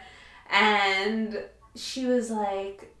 I think she didn't really think that much of it at first, and then, like, like the next day, she was like, I'm going to sign up for a Reiki training, and I was like, what? Okay. I think, are they, so, like, are they supportive of, like, what you're, like, of what you're doing and where you're going with things, like? I, like, definitely it's been a big process. So, definitely not, I would say, from the beginning. I think from the beginning, they were like, what are you doing? Like, please stop. You're embarrassing us. I think that's so hard. But, like, I mean, this is who I am. So, yeah. So, now they're, like, more supportive. And now, like, she, you know, she's coming around. She doesn't, like, like it. But she's like, she bought me tarot cards for Christmas, like, you know, oh like they're coming around. It's great. They're sweet. That, that is beautiful. My my birth mom knows nothing about anything really I'm doing, but my stepmom bought me the cards, so she's always been like, yeah, do my readings. And her, like, her sister and brother-in-law are all about, like, astrology and, um, and all of it. So, like, I can talk to them about this all day, but my dad, who... like, wouldn't let me watch, like, the Saw movies because he didn't want to invite Satan into the house. And, like, he he was there when I got the cards, and he, like, rolled his eyes. And then when I was like, no, Dad, like, I do this now, he was like, he'd, like, leave the room, like, and now he jumps on. Like, every Monday night I'm on Awakened Fools, and he gets on and, like, says hi, and, like, he's so supportive, even though he doesn't understand. Once um, they see that, like, it lights you up and they see that it's a good thing... Because, like, you can't... That energy doesn't lie. Mm. It's just the propaganda that everybody was taught that it's, like, this bad, satanistic, demonic thing. Yes. But then once you, like, say, like, oh, this is really basically just, like, kitchen therapy. Like, I there's nothing different than, like, having a... Dis- we'd have the same discussion. Well, maybe we probably wouldn't, but you can have the same discussion without the cards as with the cards. It's just like a, a way to access it that's easier. It's so insightful. I feel like for my dad, he sees, you know, from having this daughter that I think he constantly worried about ever, like, finding their place in the world or would they ever be happy. Um, Uh, you know, like, it was really hard on him, especially when I was, like, in the depths of my eating disorder. He he woke up every day, like, afraid I was gonna die. And uh, so for him, like, he sees me now, and, like, I'm a whole person, and I things that used to bother me, like, don't affect me as much, and I'm able to, and I think that for him, if if nothing else, like, he he thanks tarot for my stability as a human. I think that To say, for me, to say tarot is like, you don't need a therapist if you have tarot. Like, not exactly true, but at the same time, without tarot, like, it has taught me more coping mechanisms and given me more insight into the hows and whys in my own head than um, I'd ever gotten in therapy. And, like, I don't, it doesn't cure me, but I no longer get to the places that I used to get to when things were really bad. Yeah, especially when you're doing, like, a consistent practice, like, really working with it every day, it, like, helps yes. it. So you're, like, nipping those things in the bud and they don't get, like, completely wrapped up in your identity where you can't get away from it. Yeah, it's, I mean, I cannot sing the praises of tarot enough to be, I'm like, headache, tarot. Like, it's like the coconut oil of the spiritual world. It is. Yeah, I, I've had, like, so much therapy in my life. I started therapy, like in middle school for like depression and anxiety, and just like when you're consistently doing so much work on yourself and talking with somebody and, you know, used to like psychoanalyzing yourself for that many years, you kind of plateau also after a while, but you never stop having problems, you know, yeah. like life always comes at you. But then I feel like tarot was had given me access to this like other part of myself. Just, it's like you're able to, like, get even deeper into that well of, like, your subconscious. Because after yeah. a while, you can't access that through other people. It's mm-hmm. like you're only really able to see, like, that surface thing you're projecting. And that's a lot to get through as it is. But once you go through that, it's like there's so much more. It, it, it completely is that. I feel like tarot is a mirror to your id. Like, mm-hmm. to that really deep, repressed place. And, I mean, to, to use tarot and develop a practice with it is to really get in touch with yourself when it's just you. The you that you'd be if you were not impressing or living up to anyone's expectations but your own. Uh, and uh, you can't lie to yourself, too. Like, you like you know what's going on. Like, you're yeah. not gonna, like, change... You can't change the cards to be something. You know, they're gonna stare back at you and tell you exactly what you need to hear. Mm-hmm. Even if... And I tell this, I mean, when I'm teaching people, and they're at the point where they're needing to know, like... I get this question a lot. What do I do if the cards don't make sense? And I'm like, the worst thing you can do is keep pulling. Because here's the deal. You're still going to go through the initial cards you pull, um, but you're going to be super confused because you then pulled fifteen more. Like, if you're yeah. going to pull clarifiers, create specific questions for the clarifiers, mm-hmm. but keeping the beginning spread in mind, because you're going to end up going through those energies anyway and just complicating the issue, the issue more. I mean, because essentially tarot very, very often gives us a piece before it gives us the puzzle. Um, mm. I feel like sometimes it just, like, doesn't talk to me, too. Yeah? So, yeah. Like, every now and then, I feel like I'll just get stuff, and I'm just like, it's, like, you can just feel that the spirit isn't there. I don't know. Yeah. Like, and then sometimes I've even had it be like, like, I'll ask it something, and then something else will show up. And it's like, no, no, no, that's not what we're talking about. Like, this is what you need to pay attention to. Mm-hmm. And yeah. then, I don't know. And it's that like... That happens to me a lot. Does um, it? I find, like, I find a lot of... If I pull something that doesn't make sense to me, I I usually have to sit with the fact and try to remind myself that even when it doesn't feel like it, I'm closing my off myself off to some sort of truth that is triggering or painful to me for some reason. Like...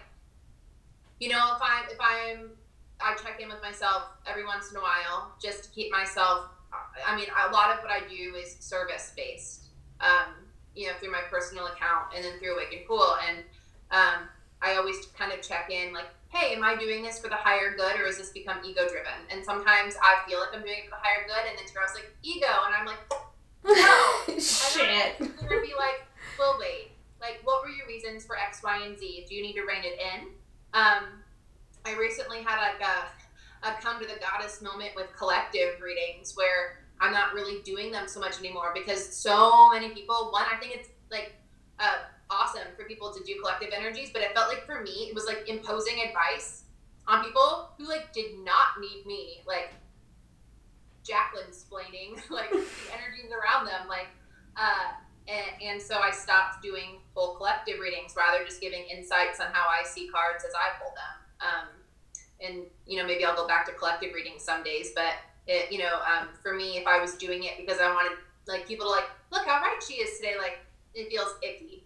Mm-hmm. um, I think like every now and then, like just like checking in with like how you're using tarot and like what your practice is, because it can totally be abused too. Because it's, like, letting that, like, lower part of ourselves, just like you said, like, closing ourselves off from it. And that totally could have been what I was doing, where I just, like, didn't want to see what it was telling me. Or you, from that, then interpret something differently. Mm-hmm. Um, there's so many different ways, like, you know, and then just your standard ways you think of where people are taking advantage of other people with it. And, yeah. you know, like this fear-mongering that comes and, um... I will say, if you let, like, I do this thing with my deck where I always, like, before I, before I do a reading, I'm like, don't tell me anything I am not supposed to know. Like, I mm-hmm. set that intention up front, um, because it is so easy to accidentally invade. Um, another thing is that, like, my deck will not let me look up people who have not given me their express energetic permission. Mm. I can't look up friends. Um, I can do readings for people as it pertains to my interactions with them, but I cannot invade from my home their personal privacy. Mm-hmm. Uh, my deck is just says no. I mean, literally, anytime I try, it's seventy-eight card pickup, cards all over the floor. The deck literally explodes in my hands. I can't. So that's like your deck is also a Libra rising. My deck is sassy as fuck. Dude, it probably is. You got it like on your birthday. It's like your same personality. it's it's just like and I and so like the deck I use right now is like the Borderless Smith Rider Waite, but like I've been using it for so long and it's like I always wanted to get like the deck that I really used. I wanted to be like crunchy and like kind of broken and bent a little bit and this deck totally is, and this deck is sassy as fuck. Like, I'll be sitting there asking, you know, like, you know, like, Gabe and I are like, I'm like, why didn't you do this? And then, like, my card falls out, and it's, like, the reverse six of pentacles. And I'm like, oh, because you didn't fucking have time? Fuck you, deck. Like, don't help me. You're my deck. Have my back.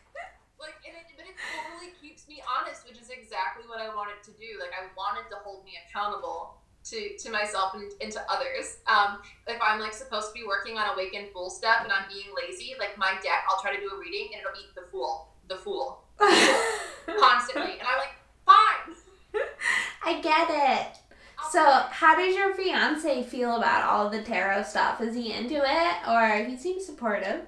He is very supportive. Um, so, you know, he's, Uh, when I first got tarot and I was like kind of diving into it, he was so excited because I, I mean, he knew that I was struggling with a lot of things and he's always kind of, he was not really raised religious at all. And, um, his like, I guess like he would say that his most religious experience like was like that one time he did mushrooms in college, like, mm-hmm. um, and, but he was so excited. Um, and then just kind of seeing my experiences with tarot, like there have been times when we've both seen and witnessed things that we're both like, what? Um, like, for instance, I was working with Isis, and I was like, please give me a sign that you're here. I'm feeling silly. And, like, she sent me a back, like, a, a black fucking scarab beetle on the floor. Whoa. Covered with a shoe, and Gabe had to, like, scoop out. And he was like, you know, maybe don't do that. Yeah.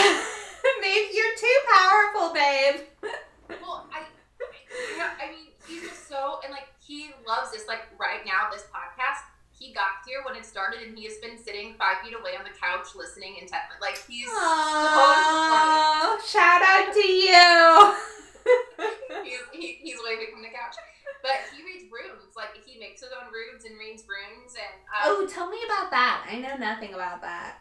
I have not read my own runes. Um, like, I don't, I don't know how to read them yet. I want to dive into it, but I also really love that it's his thing right now. Mm-hmm. And I was kind of like, well, maybe you like runes. You're really into Celtic and Norse mythology. Um, you, you know, it's kind of what you're studying. I did a past life regression for him once, and he had a life and a, uh, that came to him from like a Norse Viking kind of army. And I was like, maybe you'd like runes. And he was like, I guess. And then we went to an antique store, I think like that day or the next day, and we found a thing of runes with a book. And, and they like, had his name right on it. Also. His name. His artist name, um, he did is in runes. G K. When he um on his album, on his album E P that dropped Friday, um, is G K. Like he's so into it, and he's. I mean, Um, he doesn't really read for others. He doesn't like, he doesn't have time. And if he, he always says like, if he was going to do it, he would, he would want to, um, dive into it further, but he does, he made me, um, like an Oracle rune set. So he made me bind runes that were specific to me and my body and, and like problems that I face for me to pull. Um, wow. That's so cool. It just like really, really sweet. And so he's absolutely one hundred percent supportive. He sat with me on Halloween while we used the Ouija board for the first time. And Ooh, tell me like, about that. What'd you get? Anything good?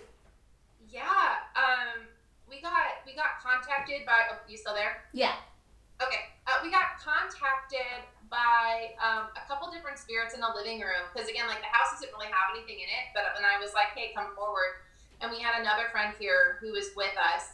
And um, I like how he's like, we're not going to buy any house that's haunted, but let's bust out the Ouija board. No, he didn't have a choice. My friend came over and we were doing it, and then he got home and he literally, he went, uh. like deep sighs. But like we reached like a couple different like entities. Like we got one guy who just wanted to like mess with us. Like he, he spelled his name out as F I M E, Fimey. And he was like, L O L. And then he was like, does Jackie drive you crazy? And we were like, what is happening? And then we were like, are you just messing with us? And he was like, yes. And then he literally went L O L and then hit the goodbye so fast. He like mic dropped on an L O L. Dude. Instant messaging on the Ouija board. And we were just like, what is happening?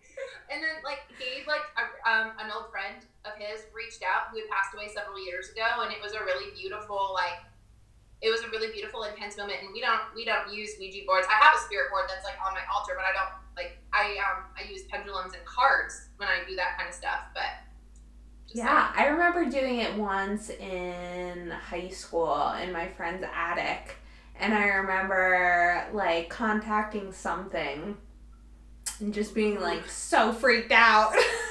But it was it was a lot of fun.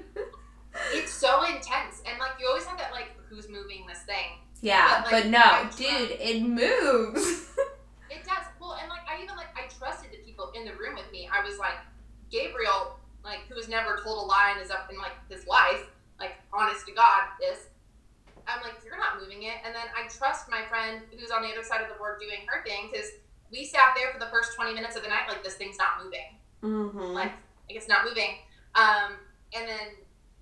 I mean, it was just, like, a really humbling experience of, like, you you learn, you get, like, a lot of good. Like, his friend reaching out was really, really good, but it was so intense that it's just not something that, like, we want to play with all yeah. the time, especially, mm-hmm. like, with some of the experiences I've had. Yeah, definitely. I feel like there's something about those watery seasons that, like... Yeah. Just, like, I just noticed with this past Scorpio season, like... the amount of, like, downloads I would get and just, like, feeling it in my body, like, being so sensitive to other, like, spirits or anything yeah. like that. And then it just seems like maybe, like, everybody has their own element. Do you think it's, like, I don't know. Do you feel like that with water seasons or, like, certain seasons? I have, when, when anything... Anytime the moon is in a water sign, I mm. get really um, concentrated and, like, deep. Anytime it's in a Taurus sign, something about me and, like, Taurus energy, like, makes me, like, it, it brings out the worst in me. And I'm just like, ah! And I get, like, extra angry. And, like, I know that, like, I don't do, like, a lot of spiritual work when, like, the moon is in Taurus energy. Um, so I pay a lot of attention to lunar cycles because I have endometriosis, and sometimes like my like my menstrual cycle isn't always reliable, but the moon is. And so like if it's um, earth signs, I don't have any earth in my chart. Mm-hmm. I have like no air. No air? Yeah, I mean that's really just like my north node. That's like what I'm trying to achieve. I have, like, maybe a little bit, but nothing, like, super... I'm all water, so I always charge water, moon water, on, like, moons, so that I can, like, Like, I have, like, I haven't drank it since the podcast started, but I have a martini over here, mm-hmm. like, that's got gin and then moon-charged water in it. Like, yes! I love that! Like, moon-charged martinis by Jacqueline. Astrological martini. Yes. Um, but I find, like, I'll take, like, I find that it works a lot. Like, I have a, I have an altar bowl that I, I keep filled with, um, uh, water stones, stones I associate, um, the blue onyx, which is often associated with Isis, and like some moon water, and I let it evaporate as kind of an offering. So I feel feel really attached to any time I can be watery. It's my comfort zone to just be really emotional all the time. And I have to, that's the problem, is that I can get so lost in that I forget to anchor or come up for air. Mm-hmm. Um, my Libra rising, I'm a dolphin. I have to breathe still. I'm not like a shark. I can't just keep mm-hmm. going. So. Mm. I feel like I'm almost like, I feel like the water is not me. I feel like it's almost like a tool for me to use to explore like more about myself and my relationships, which That's is so cool. I wish I, I was more comfortable with water. I'm so jealous of everybody who's like, I love cups. Like, queen of cups. Yeah. Cups are intense. Like, that's, no, the problem with me is that, like, I'm so intensely comfortable with, like, trauma. Mm-hmm. Like, I, like, that's how I've lived my entire life. So it's almost like that thing, and I have had to work on this in therapy. It's like, why do I desire to be sad? Like, why do I listen to music that makes me sad? Like, why do I want to write sad stories and write sad poetry? And it's like, I'm happy. Like, I'm in the, I'm like, I love my house. I love what I'm doing. I love my job. My fiance's wonderful. I have nothing except past trauma to like, but I want to like live in it. And I feel like that's the problem with like people who, like people like me who want to really live like in the water. It's like, well, it's like you got so used to, like, living that way, and it's almost like your system of breathing changed while it, you know, while that happens, and then it's like it almost feels more uncomfortable to, like, live on the earth. It is, and especially, like, I think grounding and centering is something I do. I, my, um, I work with crystals for that specific reason, like, yes, pretty, but also, like, some, like, I carry amethyst, my engagement ring's an amethyst, but, um, with me all the time uh for mental clarity. I've got stones with me. I just feel like they help anchor me because I can so easily not be anchored. Mm-hmm. Are you guys gonna do anything witchy for your wedding? So yes, I would ideally, our friend Graham is going to officiate, um and he's not super witchy anything, but I'm going to sneak in a little hand tying thing. That sounds um, in, cool. Mm-hmm, into the ceremony, and I want to, um, I want to incorporate. So my bouquet is going to have amethyst and succulents in it, and then I'm going to arrange it in a very sly pentagram formation. Ooh, cool. Um, for energy, because I mean, like my dad knows, like he knows I'm a witch, and I, and that's how I, and that's what I call myself. And my sisters begrudgingly know, and my stepmom's totally cool with it. Um, but I feel like Gabe's family, it's only immediate families. That's the other thing. So we get to be really, um... oh, that'll be nice. It'll be really sweet. And it's at the beach. So ah. it's like, it's really, really nice. Oh my um, God, so Queen of Cups of you getting married at the beach. I'm so excited. Uh, and, I, and I and I also think that potentially um, our we're going to combine our bachelor bachelorette parties because Gabriel and I are sincerely best friends. Like, and we have all the same friends. If we split it up, it would, like we'd all just want to be together. Yeah, I feel like it's silly to do two separate things. It and it, yeah, and also I would miss him the entire time that he wasn't there. Um, so we're going to put it together. And I was thinking about even doing like a hand fasting ceremony at that as we go into the the the wedding ceremony, just kind of like. Um, that bonding of, uh, typically I think people do it six months before the wedding. I think that we'll end up, we could do it, I guess, six months before the wedding. We're getting married in October, so we have less than a year. So everything's kind of like on fast forward. Ooh, um, October weddings are so pretty with all the foliage too. My marriage is going to be a Scorpio. Yes! I love that. My marriage is a Taurus. Which feels, ooh, like very us. It feels like so dependable and like, yes, we're in a weed garden writing our vows and enjoying life. I love that so much.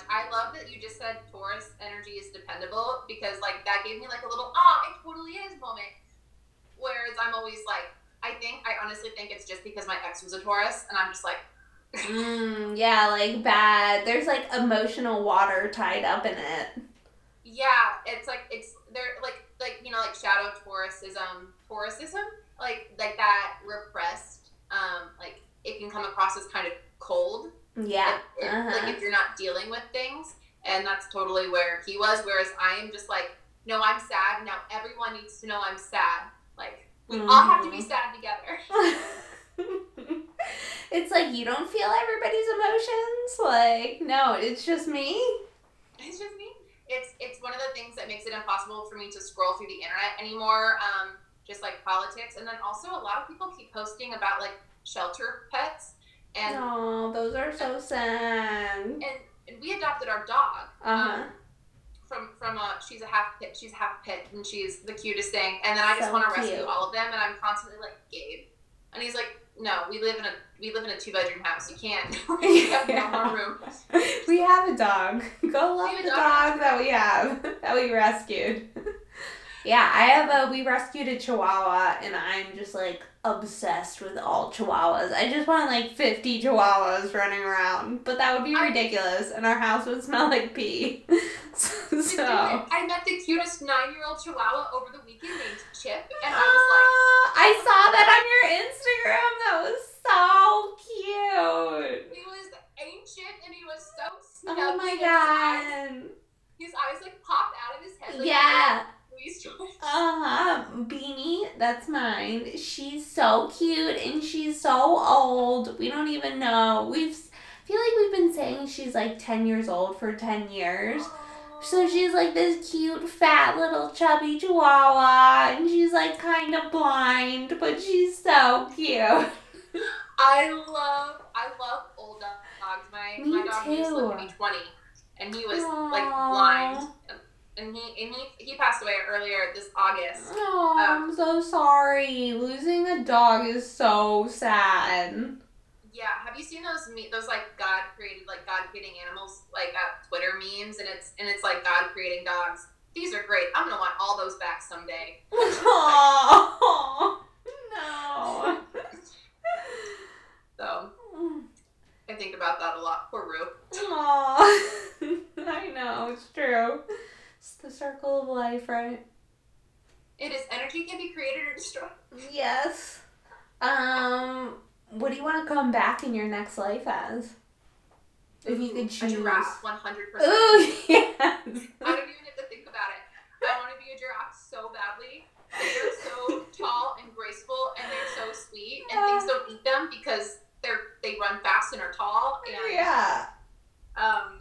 And I have, like, a really great connection. I, I wouldn't say, like, spirit animal, um, but I made, like, a deal with the universe before I uh, met Gabriel that I would not see a giraffe until I met my soulmate. And the universe held me to that. I'd been to dozens of zoos and places trying to see giraffes, and it never happened. And on our second date, Gabe was like, let's go to the zoo. And I was like, oh, I like you. It'd be a shame for it to end so early.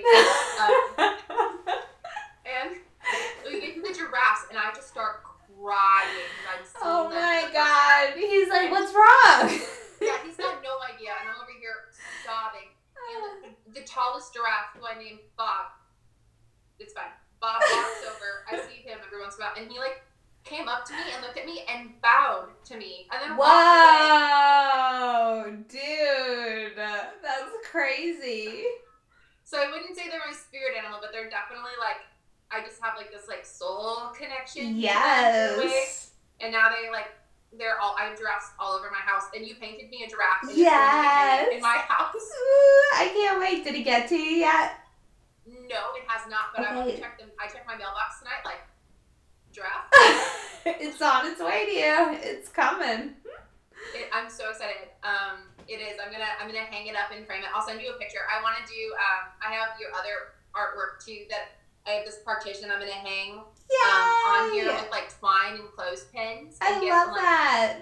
So I can have them in my little area. Your art is absolutely beautiful. It's oh, such a, thank it's such you. A source gift. You're so supportive. You're so sweet. Well, thank you. Aww. I'm just so excited. I love, I love that. I love people in this community, how creative and talented everyone is. And I'm just like, same. I love all of the, like, I love Awakened Fool. I want to shout that out. Everybody needs to go over there and check it out. I'm so excited whenever I see it. Like, I'm actually able to join it live. I'm like, oh, yes.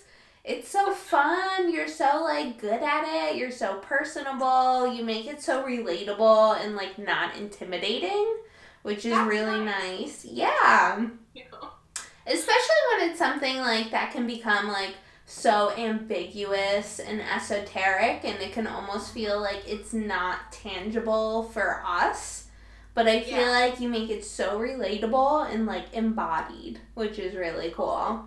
That makes me want to cry. That's exactly, that's exactly what I want it to be. Good. You're doing it. You're leading with your heart. A true Leo. I love it. Oh my gosh, I I, I, I love I, I love that little community and all the people Same. who are there. And every time, you know, you are uh, and like you chime onto the live videos, I'm just like, hi! Yes! it's, it's my favorite thing. It's so cool. So is there anything, I feel like I've taken up so much of your time. Is there anything else you want to say? Any last thoughts or ideas, stories? Uh, gosh, I think I think mostly like, I just encourage anybody who wants to learn tarot um, and feels like it's too much or too hard not to give up, because it's so healing and medicinal, and it constantly changes as you change. So things that you don't understand now, it, it'll like magic, you'll understand suddenly tomorrow. Um, and uh, sticking with it is, um, it'll absolutely change your life. And getting involved in the community, the thing I can say about the majority of tarot readers, specifically even outside the world of like witchcraft, Wiccanness, is that we all want to help each other so badly and want to talk to each other, and we're all complete dorks about it. Like, we want to like we can talk about it. I mean, going on two hours now, like, we can talk about it forever. Oh my god, I'm so nerdy. I'm like, let's let's talk another five hours. It's, like, it never gets old, because it it like is just continuous. So mm-hmm. um, I guess just like an encouragement to anyone who's starting, like, if you don't think you know enough now, like, you will know enough later. Keep going. Like, yeah. there's no there's no quota of time that makes you a master of tarot, and you don't have to have any teacher. You can do it all yourself. Mm-hmm. Rome wasn't built in a day, too. Like, you're not going to, like, pick it up and magically know. I remember when I first bought my own tarot deck, and I, like, brought it into this, like, back room that I was, like, working at, and I was in the break room, and my coworker was there, and I was, like, shuffling my deck. I was like, I just got it. I was like, you want a reading? And she was like, you know how to, like, read them now? I'm like, no. But I'll lay them out and pretend.